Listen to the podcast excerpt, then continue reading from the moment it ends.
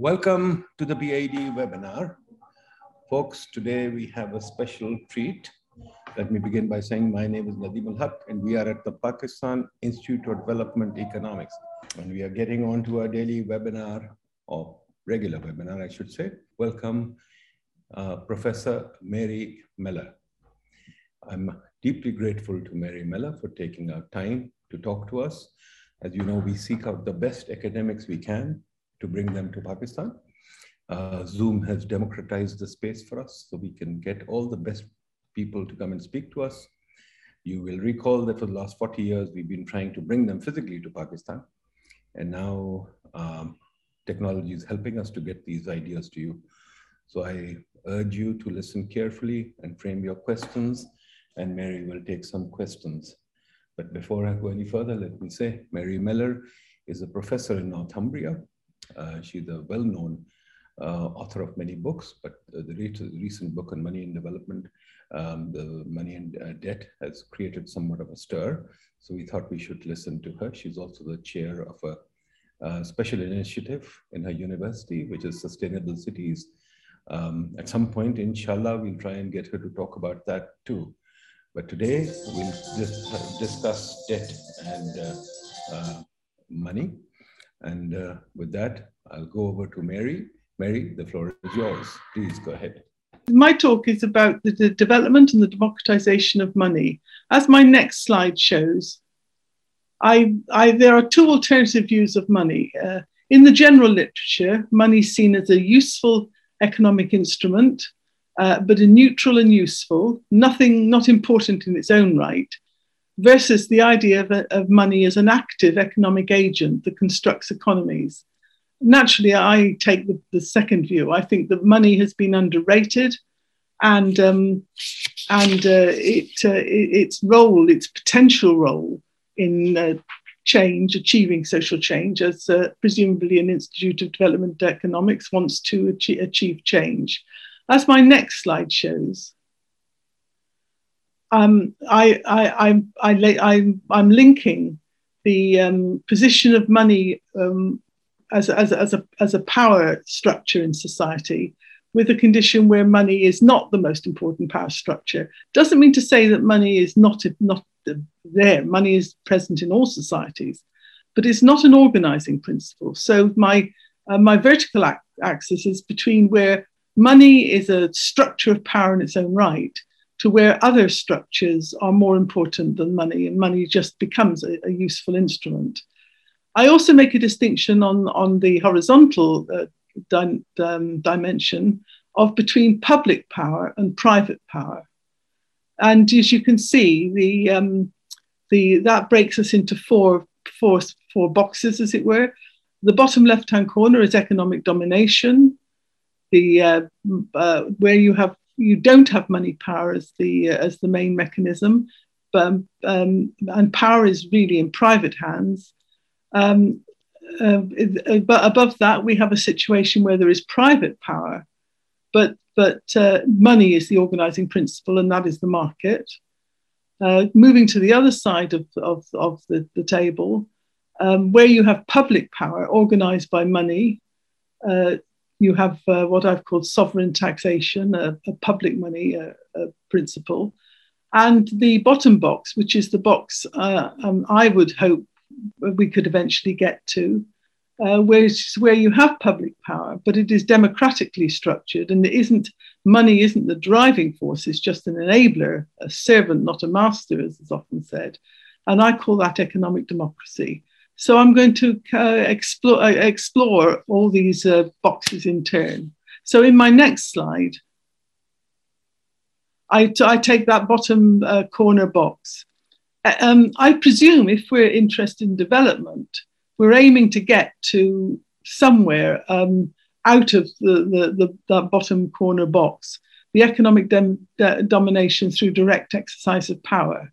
This goes from the relatively benign domestic and subsistence labour, which of course can be more more um, uh, more more more naked, naked power than that, but feudal command over labour and resources, to the more brutal forms, slavery, including debt slavery, imperialism and colonization, race, caste, ethnic, and gender hierarchies, and finally, banditry, warlordism, drug cartels, mafia. I presume that uh, if you're doing a development uh, process, there is some aspect of that that is uh, one of those categories is uh, uh, the main form of power. I stress that this is uh, where power is, is private. It's not a structural power. It's not an organization, a, a politically organized power. Uh, the point about this uh, no money, money not organizing the system and private powers, it is, it is the naked power that certain individuals have or groups and individuals have over other groups and individuals. So um, the aim, I presume, of, of, economic development is to get out of that, that box, as it were, and into one of the others. Is it developing the market? Is it developing the state? Or hopefully, is it looking for a building of some kind of economic democracy? In my next slide, I look at the, the box um, above economic domination. That is the market, where you have private power, but through control of a money, money organized system. Therefore, in this model, economic power is located in the market sector, and the search for profit in money terms drives the economy. We're very familiar this with the market economy. But there is a power element, the, the, the um, ownership and control of money, having money, investing money, borrowing money, justifies control of wage labor, resources, and consumption. The rich are considered to have the best use, to make the best use of resources. They're justified in whatever consumption pattern they want. They're justified in hiring wage labor and, uh, uh, and uh, the usual critique of, of, the market system. But if, if, when you come to the money element of the market sector, it's banking and borrowing that are key elements of the money system. I see this, as I describe in the next slide, as the banking circuit. The banking, the bank money circuit is, as you as as would, would be obvious, lending by banks, and those those uh, loans are repaid with interest. Uh, at least they are where you you have symptoms symptoms that allow um, a system that allows interest. Uh, there are uh, obviously Islamic banking has a has a different model.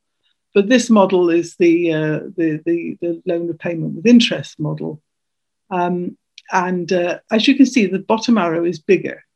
This is because whatever the bank lends uh, in, in commercial loans obviously has to be repaid with interest. Therefore, the, the bank, if it's the commercial bank, uh, and has to uh, become profitable, then it has to uh, gain more money in than it, let, than it lends out. So so uh, it is a, a constant, um, there's a constant circuit between bank lending and, and, loans. Now, the next slide shows that there is a, a, a banking myth, which is very common in the models of, uh, of the market economy, that when banks in a market sector lend money, they are merely acting as a mediator between savers and borrowers that, that is their neutral instruments. They collect in the, the uh, deposits from people as they bring their money uh, to the bank for safety or for transfer or for savings or whatever. And the, these deposits enable the bank to make loans. The only problem with that um, model of where banks get their money from is it doesn't answer the question where do the deposits come from? Where do uh, where does the bank, where do people get the money to make the deposits in the first case that allow the banks to lend money? Uh, so, as the uh, as the next slide shows, uh, this the the the contemporary thinking. Uh, which is now shared by a lot of the main banking uh, organizations, particularly the IMF or like the Bank of England quoted here, or the Fed or the US Fed, they uh, they realize that the money for the deposit uh, in the banks comes from the banks themselves. That is, there's no other source of money other than the uh, of, of an increase in the money supply. I mean, obviously, money circulates and goes from hand to hand, but the uh, but the creation of, of money, as the Bank of England Quarterly Bulletin acknowledged, as late as 2014 it is very recent that the banks have accepted this model of, uh, this, uh, this uh, theory of, of where the banks get the money from. The, majority, the, I, the quote says, the majority of money in the modern economy is created by commercial banks making loans. And this is the key. Rather than banks receiving deposits and then lending them out, bank lending creates the deposits. Now, this takes that model of the circuit that I showed you uh, one question further on, because um, uh, no, I'll, I'll sorry, I, I, lost my thread there. Um, so the next slide um, uh, shows the myths of money um, in, uh, uh, that, that, lie behind our understanding of how money works within a market system. And if you uh, look at most economics textbooks, the implication are, is that money was invented by the market to overcome the limitation of bar- barter exchange. This is the classic story that the, you had the baker, the, the, the, the tailor, the, uh, the, the, the butcher, and they, uh, they, they, they swap, directly swap through barter. This is a theory. Uh, they originally swapped through barter but this is very inconvenient because the butcher didn't want what the hat maker had, and the hat maker didn't have what the tailor had. So uh, they uh, money money um, was invented by the by, by, the market to overcome this problem and to put a, uni- a universal equivalent, as it's sometimes called, uh, a medium between uh, which all other exchanges can take place. The link to the other myth of this is that the original and ideal money, therefore, was the commodity that was chosen by the market. And this is the um, commodity with intrinsic value, that is precious metal, gold, silver. Now, the, the problem with these myths of money is that, first of all, there's no, there's no evidence of historical barter exchange in any, in any volume. I mean, there might have been individual barters here and there, but the idea of a, of a economy um, uh, organized on a barter principle just, just never existed. And therefore, the um, uh, therefore, the idea that although there was certainly precious metal money, gold and silver, that has, has been uh, has been invented on several occasions and uh, and brought into circulation, it's not by any means the only uh, um, form of money. In fact, there's many many forms of of money all over through history, all over the world. And uh, countries, for instance, like China, um, a major country through history, has never been fixated on uh, gold and silver. And, uh, and incidentally had paper money long before um, uh, most other societies had, had, really got going at all. Um, but the, the, the, the, the existence of these myths that money is uh, uh, invented by the market and belongs to the market and should ideally be gold and silver um, means that despite its, uh, as uh, these purists would see, its degraded nature in modern societies, it's made of base metal coin, made of notes or plastic or even computer codes it's insisting the model of, of, of, the, of the market system insists that modern money, like precious metal, is seen as being in short supply. And this is a, a, a key to the paralysis of more radical thinking of, on economics, because what is seen as limiting uh, what happens is that uh, it's always, it's always uh, prevented by the query well, where's the money to come from? Who's going to pay? Um, so, as the next slide shows, we, we get to a point where neoliberalism, which is the dominant kind of Western model of, uh, of the market system, sets up states versus markets. Um, public, spe- um, public spending is, is, is seen there as, as, as only, since the source of all money is the market, then, when it comes to the public sector, public spending, the right hand side of the original diagram I put up, any public spending is seen as financed by taking money from, from the taxpayer. And the taxpayer is assumed to be part of the private sector. It seemed to be hard pressed private sector taxpayers who were seen as the wealth creators. And therefore, um, the myths of money being a, a, a belonging to the market and being generated by the market is justifies these proposals that every time you put a request for um, radical development, social change, sharing of systems, uh, more, more, more equal societies or more de- development, you will be told, well, where's the money to come from? There's no magic money tree. Uh, the assumption is, therefore, that the state, and this model is this very remarkably throughout uh, the Western market economies, the neoliberal, what I call handbag economics, uh, has an analogy of the state as a dependent household. The state must live within its means, it must pay its way, it mustn't get into debt, uh, it must, uh, must cover all costs, it mustn't borrow. So the, the state is, is treated, the public, public, public economy, the public sector is treated as a, as a dependent and um, rather like a sort of greedy child who uh, needs to be disciplined. Um, so that uh, that model is very strong, and and it, it happens, and it's and it stymies most proposals for, for, for, for social change and social improvement because they'll the, the, always the, the thing they will say is where's the money to come from and nobody's got the answer to that nobody's got the answer um, uh, not within conventional models of the economy anyway. Um, so, as the next slide shows, um, we're in a catch 22. If the state is assumed to be depend on public expenditure or whatever the, the, uh, the expenditure you want to make is depend on, dependent on market funding, this leads to the problem that all, all, all public as all public spending is funded by the private sector, any increase in public spending must require increased taxation.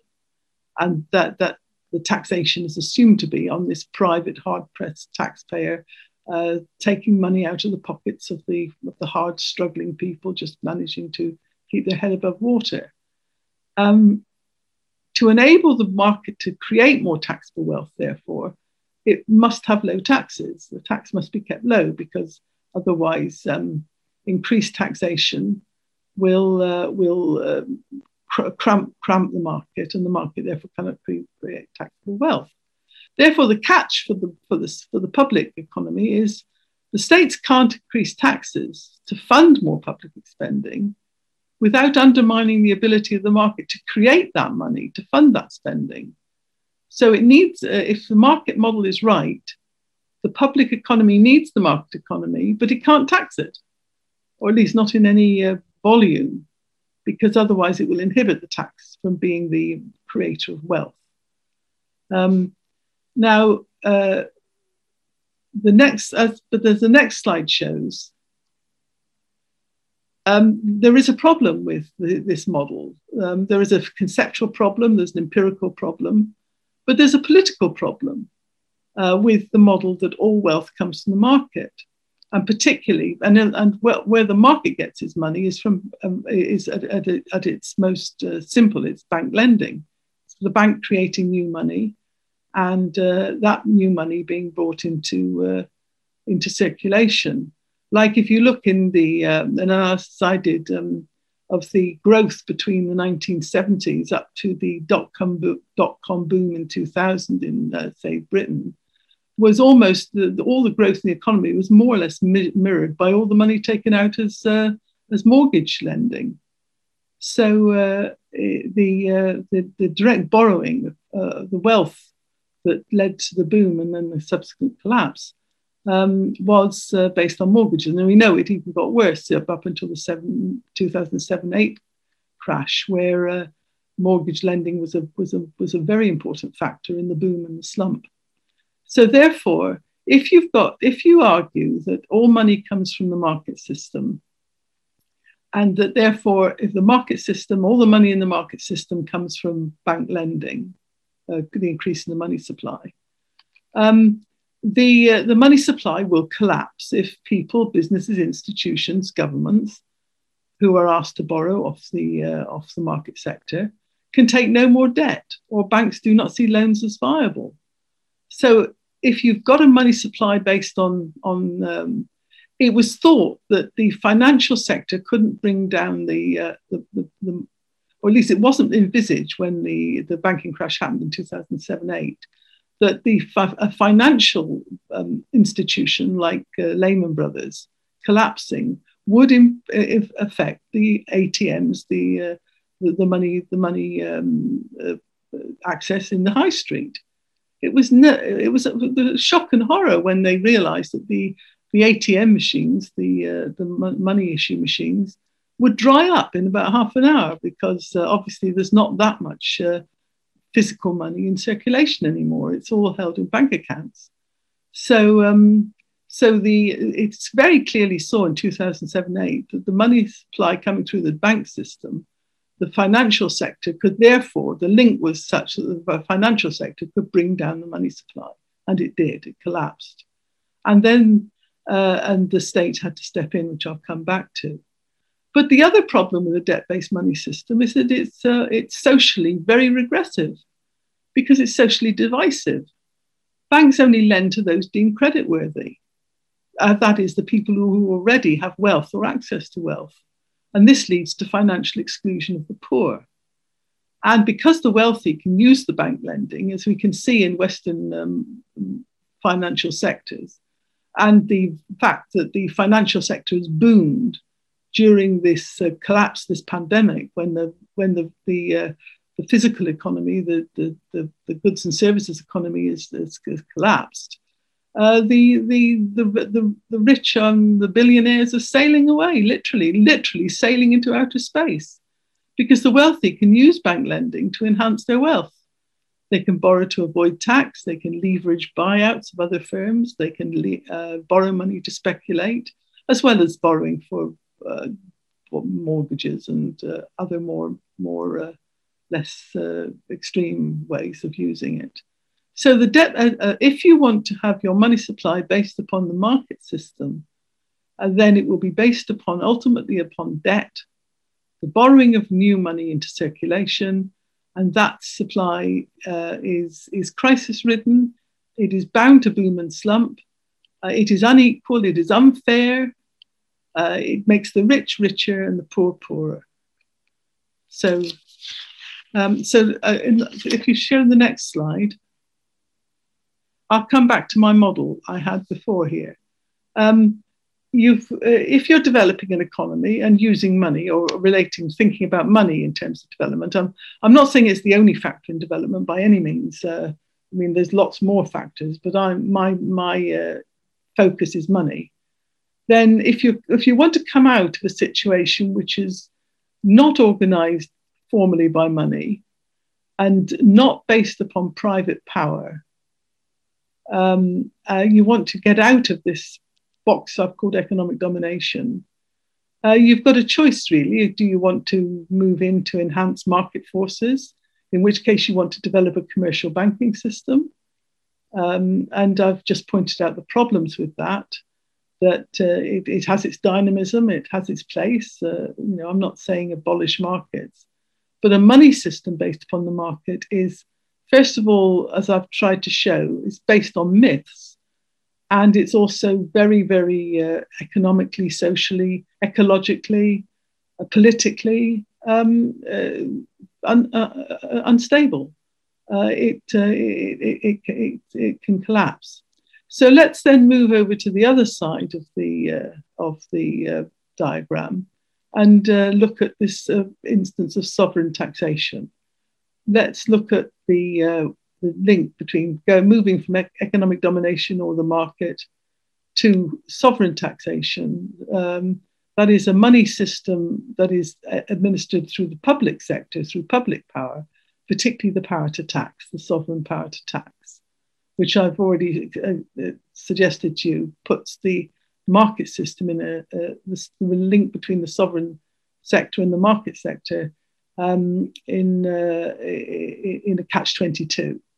The, um, the the state can't tax the market because the market then can't provide the wealth for the state. So can the state provide the wealth for itself? That's the next question. So if you go to the next slide we can talk about the sovereign money power, the power of the of the uh, the sovereign here being uh, whoever is the ruler.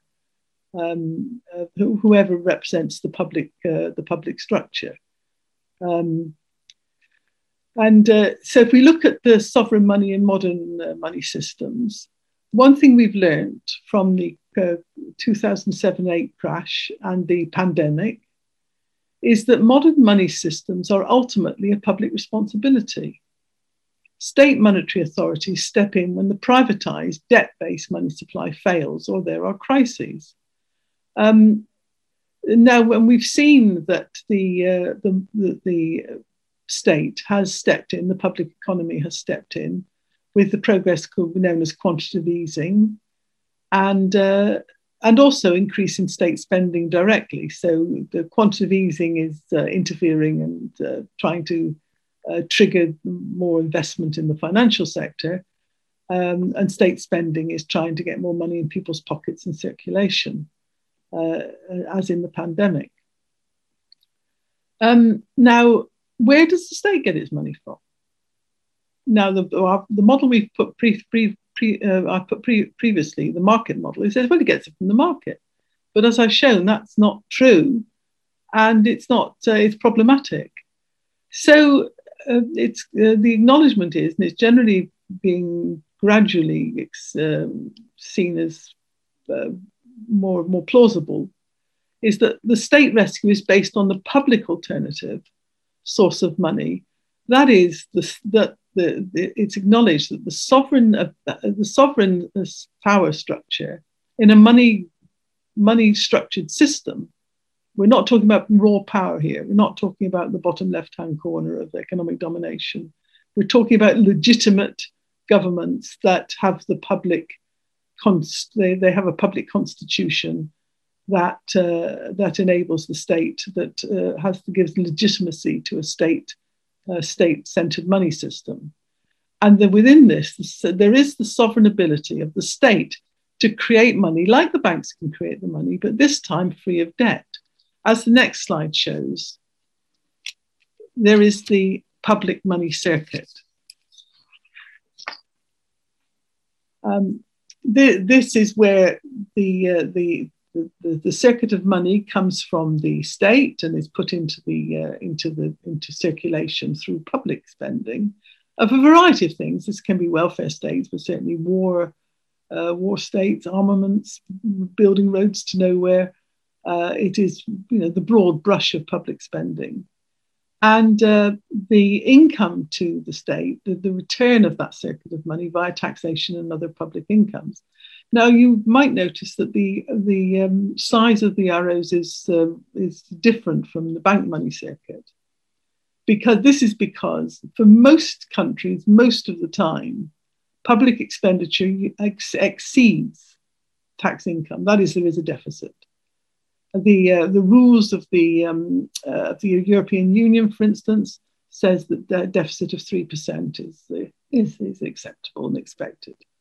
Uh, that it shouldn't go above three percent. But the idea that, the, that there's three percent the public can spend more than it gets in taxation, in itself must mean that that that three percent comes from the state in some way, if it's not coming back in taxation of the public income. Now, um, the next slide, as I argue in the next slide, the public money system, the state spending, as I've shown in that diagram, state spending, like bank lending, is in a constant flow. And this is where the, uh, the deciding what is driving a money system becomes difficult.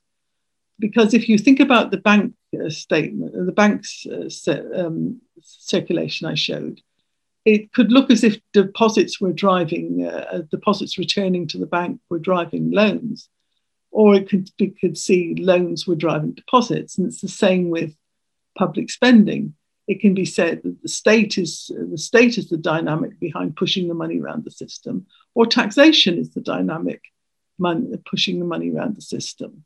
So therefore, um, it is it is understandable that different theories of models and circulations of of public money and bank money, because it's in a constant flow and it's constantly expanding and contracting the money supply, it is a, it's a fluid system. And therefore, where you break into that fluid system and say this is uh, this aspect of it is causing is, is the most important element. It's, it's, it makes it more difficult to say.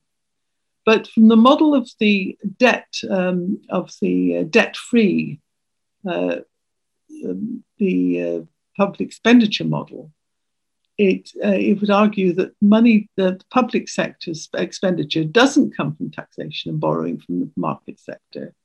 What it is doing is retrieving the money the state has already spent. And what that means is, what I'm trying to argue there is, public spending isn't, if public spending were based upon taxation, then it would have to wait to collect the taxes in. It would have no money until the taxes came in. And it would have to build up a kind of tax funded piggy bank, a sort of store of money, which it could then spend on, uh, on, uh, public, on, on public items, be they armaments or be they money for the poor and housing, etc. Um, but we, we, everybody acknowledges that, in fact, when pub, the public spends, it doesn't spend on, on, on an assumption that it knows how much it gets in.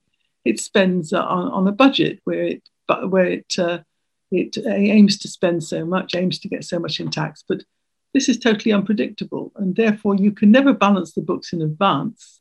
You can only see after all the money's been spent whether the, uh, there is a deficit or not. Therefore, balancing the books is always post hoc, it's always after the event.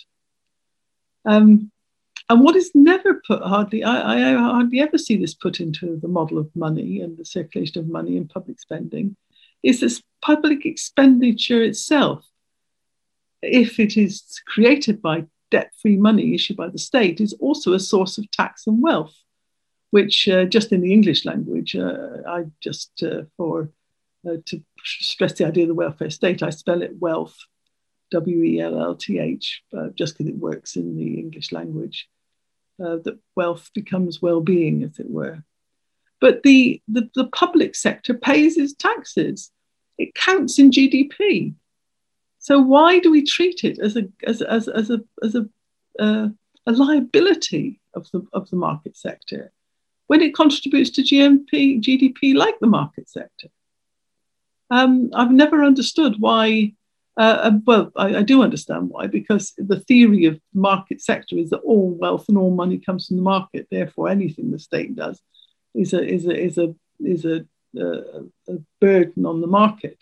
But if you see the state as having the ability to create money in its own right, as opposed to having to borrow it through the banking system, then um, then that explains uh, where the additional money comes from. And, uh and uh, the, the public spending becomes a source of tax, a source of GDP, uh, a source of wealth and well being. Um, so that is uh, the model. Um, so the next, as I argue in the next slide, we can take a take there is a lot of theory in the textbooks about the market economy not to, not too much about money in the market economy that's taken for granted but there's a lot of theories about uh, the origins of markets and, and barter systems and gold and silver and all this sort of um, assumption about the superiority of markets markets being the most uh, efficient form of economy you could ever ever have um, if we set up an alternative model of sovereign money, then that uh, doesn't see money as being determined by the market. It sees the public organization via money as state authority over the money system.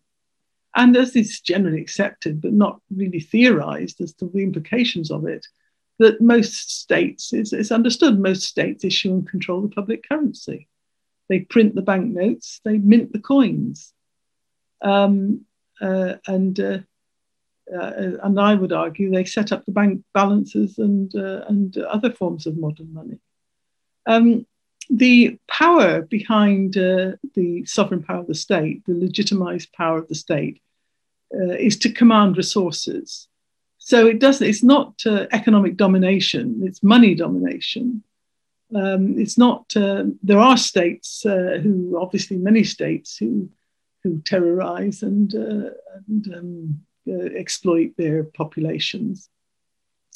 Um, but uh, the, the ones I'm, uh, the states I'm talking about is where the, the um, taxation system is, is uh, accepted and operates well enough so that the state can command resources and labor through legitimized access to people's labor and resources and, uh, uh, and uh, to be exercised through, through the taxation system. Now, what is important is in the balance between the history of markets and sovereign um, state systems, is that the history of money is basically a history of states because markets are comparatively recent. The invention of, of the gold and silver coin was about 600 BCE. Um, it was used by Alexander the Great in uh, 300 BCE to, uh, to pay his mercenaries to fight his campaigns and his imperial um, exercises. It, it's a, a, huge amounts of silver coin he used to pay, pay mercenaries to launch his, uh, his imperial um, ambitions. And uh, the history of money has been uh, really a, a, a history of, of, states of different uh, models of, of um, of, of, of governance. Um, usually, obviously, in most of history, autocratic sovereign authorities, monarchies, empires, theocracies. Um, so, uh, so the history of money and the history of gold and silver, particularly, is a history of empires, a history of states, it's a history of, of powerful, powerful monetary authorities. And even to this day, it's accepted that it's um, banks, central banks who, who, who have the stores of whatever gold and silver countries still have. Um, so there's a kind of um, mishmatch in, in the theory of modern uh, economies and, and relation to money.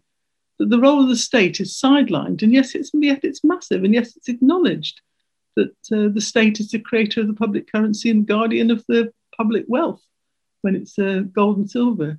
So I've, um, you know, I, I've, I've, I've, I'm always surprised at how little understanding there is between the state circuit of money and the uh, and the private circuit of money. So the next slide takes us to the dilemma for modern uh, theories of modern money. Is it is modern money, or is it and should it be uh, the modern uh, the state who creates, who does create or should create the uh, the modern money supply, or should the market be um, enabled to create or or command the, the, the, the modern money supply? And this comes down to really should development embrace the market and a debt-based money supply, such as uh, put forward of the under neoliberalism through the IMF restructuring models? Or should we aim uh, in development to uh, bypass the market and increase public democratic power over the money system? Now, obviously, uh, I say yes to that, that it should be, it should be, that if you've got a choice between uh, debt or democracy, then, um, then uh, it, was more uh, more beneficial to think about democracy. So as I come back to in my next slide, I come back to my model that I've used several times here. Uh, we reject economic domination. Uh, I can't think any development process would want to um, encourage economic domination and raw power, raw private power. Um, I would think that most um, uh, development models would want to have a rational approach to the uh, use of the, the power of money and the organizing principle of money. I've mentioned the limitations of market forces. Uh, there are positive and negatives about market forces. Market forces are, are okay uh, for you know what they can produce in society, but if they become the dominant ideological force, as in neoliberalism, I think they become uh, they, start to build uh, huge structures of inequality and uh, and go against the promises that markets can bring all things to everybody, which is what they legitimize themselves on. Um, sovereign taxation, of course, um, is, uh, is, is the oldest form of money and continued form of money. It isn't the same as uh, money from the market. It has its own dynamic, but uh, the two interact. And um, the one that I'm, I'm aiming towards is uh, economic democracy. So I want to, to come on to that. In summary, I'd say in my next slide, the next slide, there, we're, we're told uh, is we, we can, uh, I'm summarizing my fact that unlike people who say, I don't know if they say in the, the Pakistan situation, there's no magic money trees, but we often get told in uh, Western economies, and Britain is very much keeps talking about magic. There's no magic money trees. We've got to work hard for our money. No magic money trees. Uh, money is in short supply. There's only so much to go around. Uh, any money the public spends is lost to the market sector, etc. This is all nonsense. Modern money is not in short supply. There's no shortage of paper, there's no shortage of metal to make coins, there's no sort shortage of computer ble- um, bleeps to make, uh, to make, uh, to, there's no shortage of, uh, of, of, numbers to put into bank accounts. It, it's not, it, it, it isn't gold and silver. There's, a, there's as much money as we choose to have. And new money is constantly created by banks when they lend and states when they spend. Now, both are open to abuse. To say money is not in short supply isn't to say that money is infinite. They're, not the same thing. There is, in, in a rational money system, there is as much money as you need to, to meet the goods and services that your people need. Um, they it, it isn't the money that determines how much uh, we, we can do it's how much we want to do that deter- determines how much money we need. And therefore the model's got to be um, next slide please. The model has got to be the, the democratization of money. What we need to do is to think of money as a democratic resource, a public resource, not just a market phenomenon. Um, so, now part of that is to reject uh, the modern uh, theories of money and markets and reclaim the history of the sovereign power to create money. Uh, that is, that it is the it is the, the it is state power that is most aligned with money money organization, money systems, long before markets became dominant. But to, to say that the history of the money system, particularly coinage, there are many money systems through the history of human societies, but the one that's come to dominate us is coinage, which then uh, paper money and then computer money and so so on.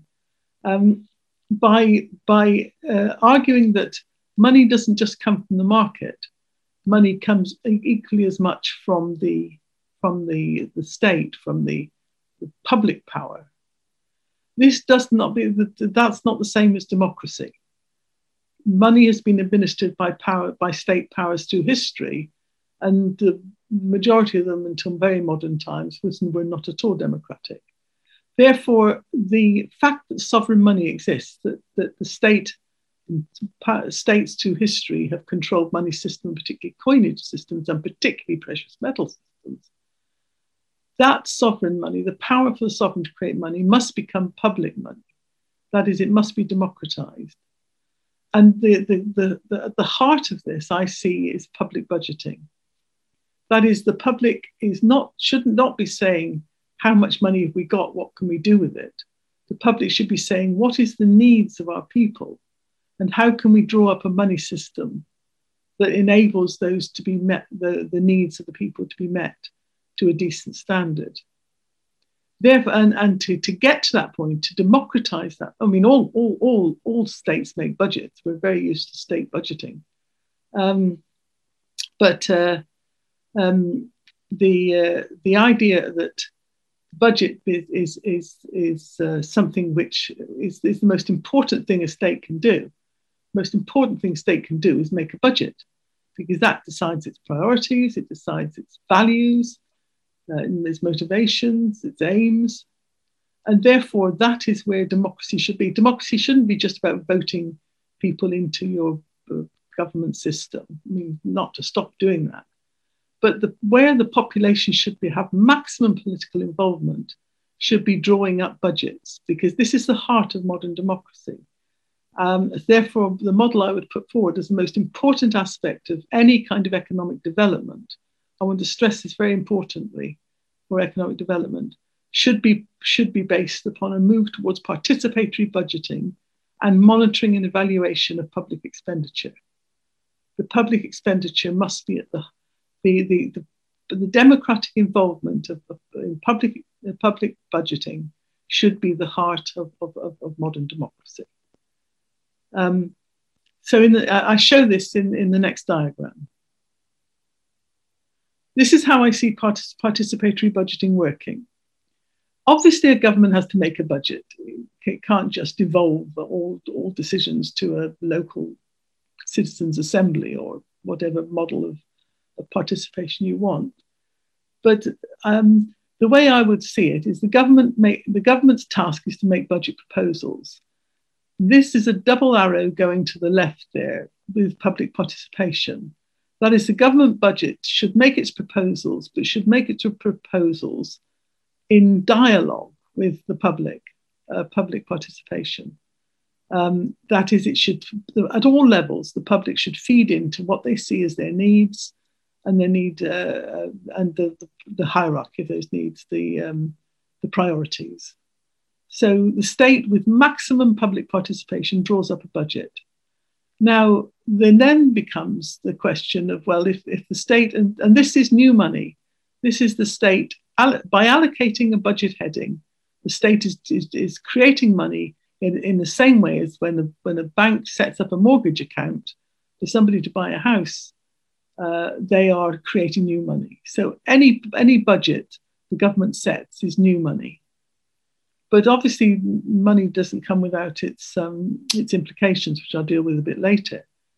Therefore, the, uh, the, when the government has drawn up its budget proposals in dialogue with, the, with its population, it should then take that budget to the central bank to try and assess the monetary impact that that that budget will have on the market.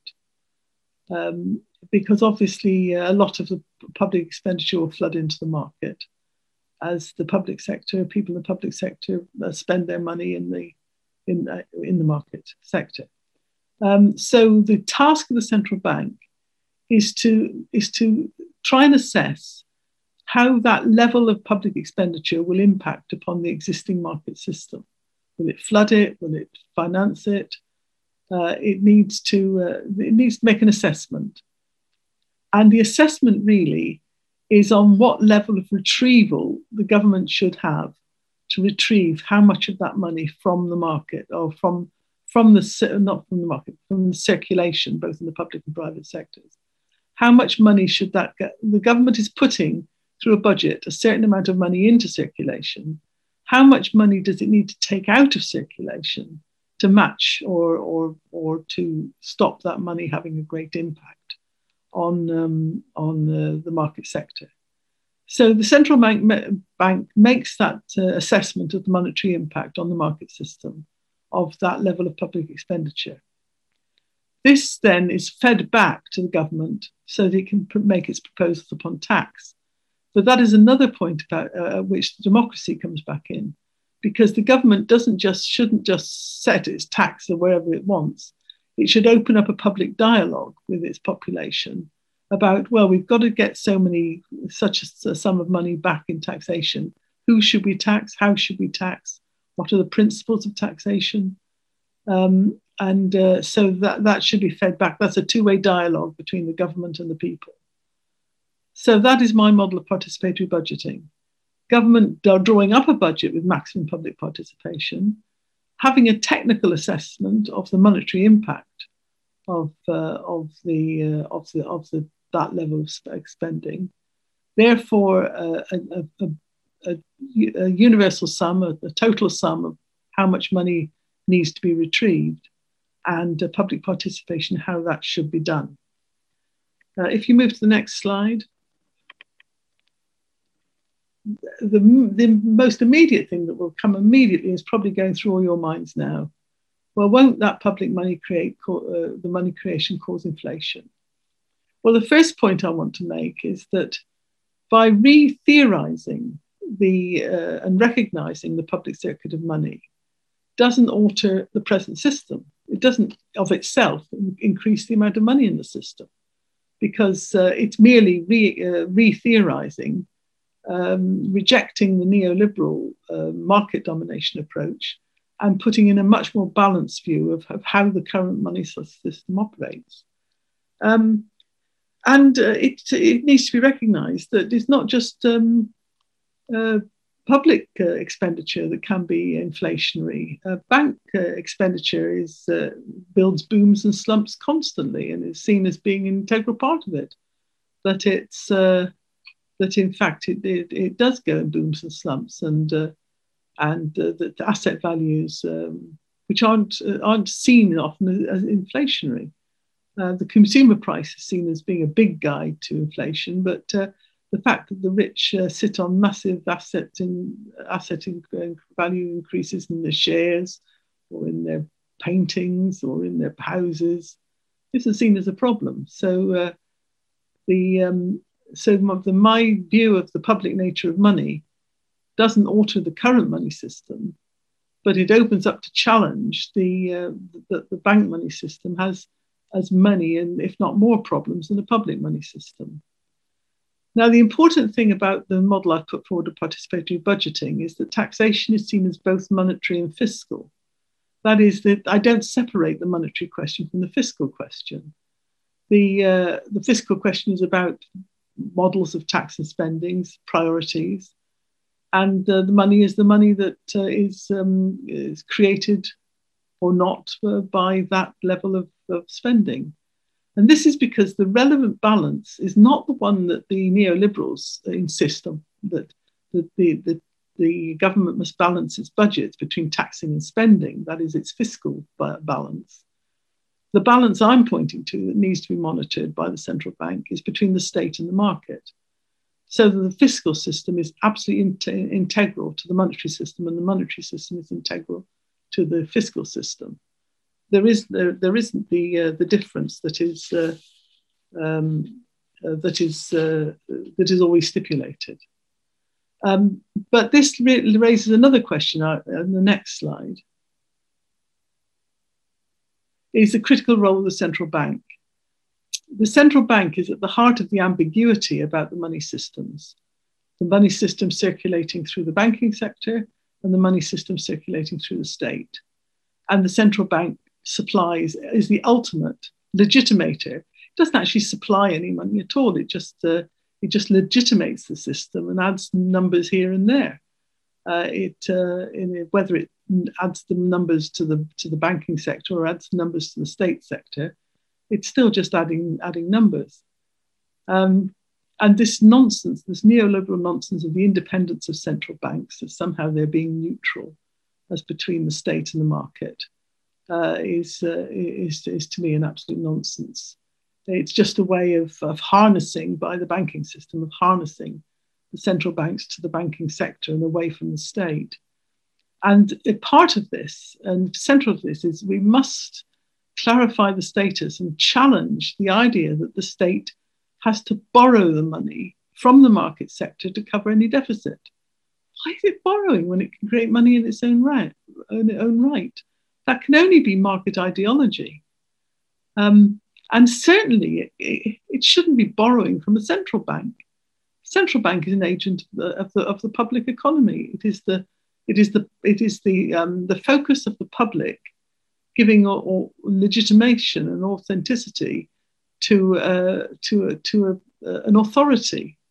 It is just an acknowledged authority and uh, who eventually backs the banking system, etc., are the, po- are the people, the population as a whole, private and public. So the state should in no way be seen as borrowing from the central bank. And in fact, borrowing, borrowing from the market just creates a, a, a, a safe harbour for, for, for, for the money of the wealthy, when really they should be returning it in taxation therefore, uh, I, as I see it, pub, an acknowledgement of the public, of public money and that the, that money is a public resource and a public issue is that the central bank should be administrating the money system as a public resource for publicly determined purposes. Can I have the next slide, please? So, in summary, I see that there is a choice here in, in development process between debt or democracy. I think it's very important to reclaim and democratize the sovereign power to create money free of debt. I don't see uh, pub- the public as, as, necessarily, as I've said before, as necessarily democratic. It can be highly authoritarian, exploitative, and corrupt. But money must be seen as a public resource, not a private matter. Therefore, banking should be democratized as a public utility. It is creating and expanding the money supply by preferential treatment of the already wealthy as opposed to the poor. And therefore, it should be a public utility and able to, uh, to, to balance its, its input to the different sectors of the population. We should democratize public spending through participatory budgeting. And we, the, democratizing the money system would enable socially just and sustainable, what I call sufficiency provisioning. Enough for all, not too much for some and too little for others, and provisioning rather than economy, because lots of uh, the uh, provisioning of uh, the public li- of, of, of, human life goes outside of the market sector. So it's not just the economy. Uh, as I say in the next slide, here let's look at the, uh, the way we can envisage the future or how this current system operates and the possibilities for the future. We can make a, a distinction between the monetized part of the economy, which I've already been doing, and the non monetized. We can make a distinction between the for profit approach, the market sector, and the not for profit, the public approach. So, on the top la- layer, where we've got the activities for profit, we've got the monetized market, which I've spent a good time talking about, but we've got the non monetized things that still give profit to, uh, to participants and to dominant groups in that sector. These are the externalities of the uh, ecosystem that's, um, that's, that's treated as a free gift or unpaid labor, um, basically the mostly domestic labor, caring uh, activities. Um, these can be, uh, they're, they're, not monetized, but they still contribute to the profitability of the monetized sector coming down to the bottom part of that diagram, we've got the, um, uh, the monetized not-for-profit public and social economies, the more formal economies, uh, which is the uh, one of the sectors that I would be hoping we would move towards a, a, democratic public and social economy, but also to move to the uh, to the to the bottom right hand, where we where we acknowledge the non-monetized, but not for profit what's often called the care economy or the intrinsic value of nature. In the next slide, I, I summarize the benefits of participatory budgeting in terms of that previous diagram. Bringing in the people uh, uh, as citizens into decision making brings in whole people, not just what I've called economic man, that is, who may be a woman um, who just operates on market principles, on uh, transactional principles. That we've got to think of the whole person, the whole their life, not their working life or their uh, or their pensions or whatever it might be, but the whole person from birth to death. We, we must bring in the whole economy. It, uh, these include all the provisioning sectors of nature, the, uh, the value nature gives to us that we don't acknowledge, or unpaid labor, or the quality of uh, conviviality in communities, support. Uh, it bring it uh, hopefully would bring in the whole community, the diversity of groups, not just have uh, um, single uh, uh, dimensions of hierarchical groupings. That the, the whole community can be brought together, and that we also can address the whole human life in nature, the embedded and embodiedness of human beings in their in their physical bodies and in the, in the environment. So the, the provisioning becomes expressed as a right to livelihood. And this includes a right to livelihood for nature. Therefore, I would hope that uh, a participatory budgeting system would provide an income for nature, for the for the uh, to to to do all the works needed to uh, to uh, bring nature into resilience uh, that we've been un- undermining so much. Next slide. And uh, these are the publications upon which I've based this talk. Um, the, the book of more recent, more recent book has been the um, uh, the uh, under, uh, ex- exploring the limitations of neoliberal approaches to money systems and try to set out this new model of the sovereign power of money that I've been trying to do. Uh, the uh, what 215 book uh, makes the case for participatory budgeting, debt, the debt instead of debt that we've abandoned debt as a determining force and go for democratic public money, as I've been talking about here. And uh, 2010, that was my analysis of the uh, 2007 8 financial crash and the way we could use that crash to move from the dominance of finance and its crises to seeing money as a public resource. Thank you. A very interesting and a very good new approach to money. And uh, certainly, I think we'll have a lot of questions. Please, folks, raise your hands and I'll take you and I'll just ask one question, Professor Mellor, and then I'll take questions from the floor. I mean, I appreciate what you're saying. And yes, it's a, it's a good conception that you're saying, let's get away from private money to public money and let public money be, um, uh, be the guiding principle with, along with your democratic budgeting, I think. But Professor Mellor, I have a fundamental problem. Yes, we can move to narrow banking and we can move to public finance to create money. Uh, but I have a fundamental problem here, which I think pervades economic thinking in general, where we assume that everything that the state does is good. Unfortunately, living where I do and living where I did live, which is the US, I'm not quite sure whether the state is the benign entity that you're looking at. If Trump comes into power, I'm not sure he'll be as benign as, uh, as your model suggests. And certainly living here or where I've lived in other places like Africa or whatever, um, as Acemoglu and Robinson say, it's a, it's a um, extractive government that we have here. It's a, or as um, um, also says, it's a, um, you know, predatory government. Now, if in your model, how do you fit that in, the nature of the government? Because certainly one of the problems that we've had in our 70 years of independence to turn over the colonial state from its extractive state to a more benevolent state. And unfortunately, we failed every which way we go, we fail. So how do you, how do you respond to that? Um, well, I think I made it uh, quite clear in what I've said that I see the, the, the sovereign um, the sovereign economy, the, the ability of, of a, a, state to have the authority to tax. And I think I'm, I, I have made that distinction between the gross raw power. You can have states that the bully and, and, and uh, have raw power and corruption. I made that point. So when in my top right hand box, I've got states that are that have sufficient legitimacy and authority. So they are they are the, the they are functioning states, as it were.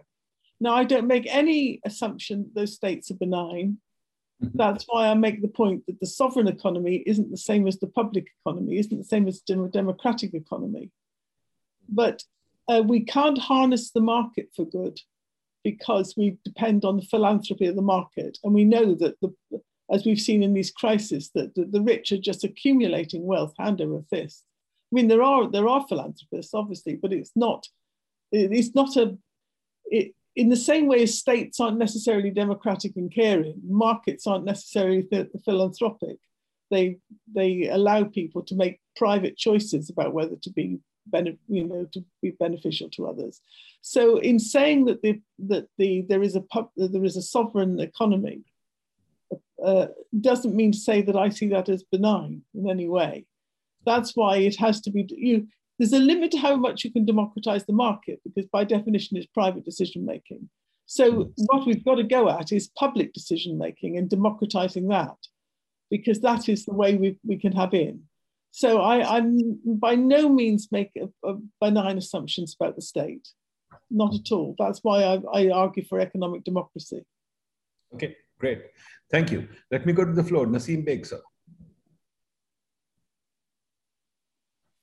Naseem Beg? Uh, yes. Uh, uh, Professor, thank you very much for the talk. I've read the two, two of your more recent books. Uh, two or three, uh, I would say, if you could elaborate, please. One, the universal basic income, especially for a country like Pakistan, where there are a lot of people excluded from the economic benefits, uh, and including women. That's one point. The other point that you make in your book, and if you could elaborate on that, is uh, the banking system, when it creates money, it takes money back, including interest. Therefore, it would shrink money supply and uh, stagnate the economy. Therefore, it needs to keep borrowing or lending more, and, and then we have this consumerism and denuding of the, of the earth. So the, just those two points, if you'd like to uh, elaborate a bit on. Yes, um, uh, I, I certainly think if you've got a problem of imbalance of, of access to money in an economy, there is the case for giving um, uh, uh, some kind of immediate income. Give money. I, I, I, I, quote the book about give money to the people.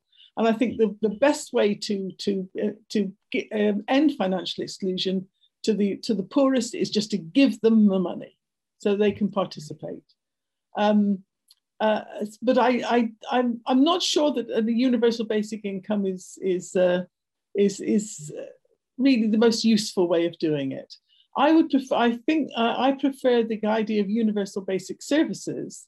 You make sure that everybody has uh, has has available the, the, the service they need, clean water, housing, etc., and that you um, you you you set a, a, a lower limit, uh, um, sorry, a, a, basic level of level of income that people should have. So rather than spreading that money universally, I would say make sure that nobody falls under a particular level of income, so that you you you you monetize the poorest, so they get a, a, an adequate level of income. So that's how I would I would deal with that. Also, I think it's very important that it's new money. It's no good rolling up other other benefits or, or expenditure on welfare and then folding that all into a basic income. So I um, uh, so I think giving people the money, giving people an income, a basic standard of livelihood is the most important thing, rather than the universal uh, this universal income. Um, the, uh, the, the question of lending into the economy, um, I, I don't, I don't know whether your question is alluding to the, uh, um, the model, like the Islamic model, where you don't have interest. Um, but uh, I didn't I, mean the Islamic I, concept. Uh, what you wrote in your book was that when banks take back money, the money supply will shrink. Therefore, they're forced to keep lending more, yes, and that yes. leads to consumerism, and that leads to the all the climate change and all, all the ills that we see. Yeah, yes, but that's that's if you rely entirely for your for your budget uh, um, for your money supply on bank lending. By definition, if people are not borrowing, then the money's not circulating. And if if as you got when the, the financial crisis that people kept paying off their debts who could pay off their debts, but no new debts were coming out, the money supply shrank dramatic, dramatically. I think it rose by something coming up to 20% in the build up to the crisis, 2007, and it collapsed by about 20% in the period afterwards. So, um, so uh, you, you have to keep the circuit going, but uh, I, I, I, assume also it's important to keep the public circuit, circuit going as well. Um, so uh, yeah, I mean, um, uh, I, I, stand by what I said. I, I, I, don't, uh, you know, you have to keep lending and and uh, to keep the money supply going. Uh, if, if you've got a debt-based or, or a bank-led money system, I perhaps I shouldn't say debt-based because I think a bank-led money system has the same dynamics whether you pay interest or not. Thank you. Meher Nerzadi?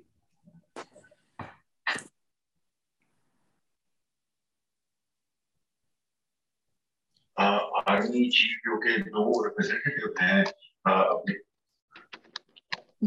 can you hear me? G, we can hear you now. Go ahead. Uh, thank you, uh, Mary Mellor. Uh, it was a very enlightening and eye-opening kind of uh, uh, uh, presentation, and uh, I'm really impressed that you are in favor of uh, public interest. And uh, my question to you is, what do you think about these new kind of alternative money, Bitcoin and NFTs? How do they help the um, you know, socially deprived people? Or is it a good form of uh, um, money to have in the world? Right. Um, I, I, make a distinction between complementary currencies, local local currencies, and inventions like Bitcoin. Now, to me, they're completely opposite ends of, of the of what the aim is the aim of complementary currencies, local local money, local local funds, uh, like um, LETS schemes and all those things, they're all trying to set up um, systems to use money to to the, the, whatever their money form is to build local economies and to build uh, and to build the common the the, the, the social commons. Um, so so to me to me the you know the they're, um, they're good learning experiences. I, I, I'm, I think it's more important to democratize the, the, the, national currency system rather than trying to invent a new one. But I, but I think the, the commitment and the, and the aims of the local currencies, the complementary currency systems, are totally benign, totally useful, and they teach people a lot about money. now, the, the, the cryptocurrencies I see as entirely different. Um, to me, the the um, the uh, cryptocurrencies like Bitcoin, to me, are, are, are just imbued totally with neoliberal values. Um, they're they're built on the model of gold and silver, the idea of, uh, of, of, commodity money. Um, they, uh, they, they set artificial limits. Bitcoin sets its artificial limit of 21 million. Um, they, uh, they, they seek to anonymize and, and destroy communities. So you can remotely deal with, uh, as a money system, uh, with people who have no social identity at all. They pride themselves that you can't be recognized. And therefore, to me, it's, a, it's an atomized, neo, neoliberal um, uh, model of, of a false, total mythology of what money is and uh, and it, it's failing anyway because the ultimate point I make, which I haven't made in my talk, is that I think the ideal money is uh, should have no value whatsoever, and should merely be a, compa- a means of c- comparing one thing with another. Not no, it shouldn't embody absolute values at all. It should be as as, as uh, you know, my ideal is the euro note, which just has a number on it it doesn't mention a bank, it doesn't mention a state, it just mentions a number. I know uh, it's got other faults. I'm not saying this makes it a good system, but uh, as far as its money goes, it, it's, it's got it down to the absolute minimum, which is just you, a note with a number on. Um, whereas uh, uh, Bitcoin and things are, um, are uh, set, setting themselves up as a commodity, and they're, they're, as a commodity, they're going through the roof with a completely Ponzi speculative nonsense. And therefore, as the more it sets itself up as a commodity currency, the less useful it is as a currency anyway. So to me, it's the it's a the cryptocurrencies a chronic diversion, and uh, I, I, don't mind using computer systems to to circulate the money we've got, but the idea of, of inventing a whole new cryptocurrency that it exists only as a as a as a non-downloadable uh, asset is to me is is is a, is a nonsense and uh, uh, in fact I've just been reading uh, someone who's done a study of um, of a particular uh, cryptocurrency trying to set up an alternative local currency via cryptocurrency. So trying to meld the two the two models. And uh, they're getting inundated with people asking uh, what is the what is the price of, of, of the of the currency and can they make money on it? So it's bringing completely the wrong the wrong values. Cryptocurrencies are bringing completely the wrong values to a money system, and therefore they're terribly reactionary. Mohammed Khurram, Khurram Shabir. Yes, uh, good evening. Um, I feel honored to be part of this discussion. And I just want to ask uh, Professor uh, Mary that uh, the, um, the, monetary instruments, like um, the interest rates are one of the monetary instruments, the short-term interest rate and long-term interest rate.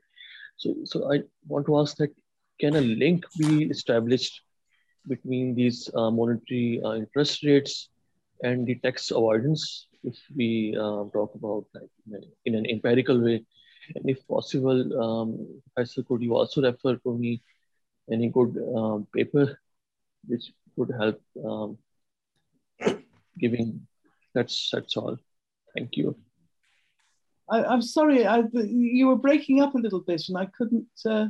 Okay, I, I, will, I will, I will uh, repeat my question. So, my question is, Professor, that the monetary instruments, uh, one of them is the uh, short-term interest rate, and the other one is the long-term interest rate.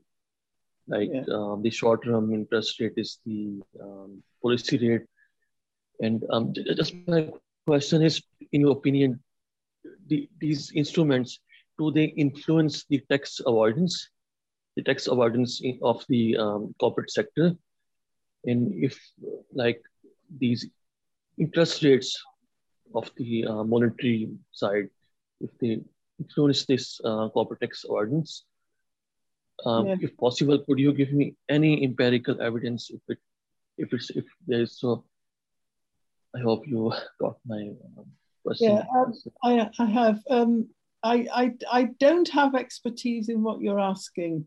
And I, I, I don't have any empirical evidence about that. Um, all I know is, uh, and this I don't think is answering your question because it's really about tax avoidance, which uh, the link between interest rates and tax avoidance, about which I don't have any expertise. Um, but what, what amazed me is that uh, in the financial crash, when countries were bailing out their banks like mad, and countries like Portugal and Spain were um, were, were uh, and Ireland was showing uh, great collapses, um, and Greece particularly, um, that people were people were piling in to, to buy the debts off those countries, even though they were in, in deep straits, because of all the, the available assets at that point in time, the, the state was, was seen as the, as the one that was the safest of all which shows that in a, in a crisis, which is the most important economy, the public economy or the private economy? And people voted with their feet in the financial crisis, and countries and, and companies poured their money into, into, into states because uh, they saw them as, as safer. But I don't know where this fits into tax avoidance. I, uh, I, as I say, I, am sorry, but I don't, I don't have the expertise or, or the knowledge in, in that area. Thank you. It's okay. Uh, Abbas Masri. Abbas Masri.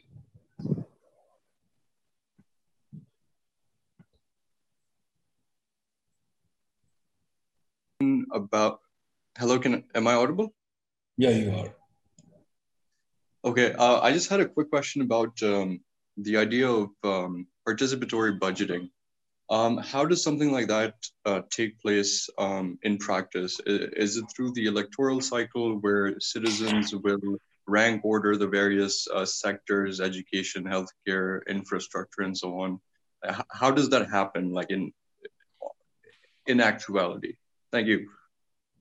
Um, I see that not not linked to the electoral cycle because we've got that now really, where people, uh, where governments uh, indicate where their expenditure will be, and people it, people can can vote for that party or government or not. That's too blunt an instrument. It's got to be uh, fine filters really, and uh, I think it's got to be through various forms of citizen assembly, of uh, um, user user and uh, and uh, su supplier um, panels um, of of different forms of, of lo local participatory selection. So, for instance, uh, the, the, the, health service, I'm going to think of Britain, the health service, a, a, panel made up of all of stakeholders in the health service would, would, uh, would talk about the, uh, the needs of their immediate uh, location, the hospitals that they run. And these should be amalgamated. Communities should uh, have, uh, should, could, um, citizens' assemblies could be drawn by uh, randomly inviting people uh, from the community to, to um, come and state their needs and whether they think they're adequately funded. So I think it, there are a lot, there are lots of um, models of, of participatory models um, uh, which, um, uh, as I say, the, the one I that's most useful, I think, is, is citizen assembly.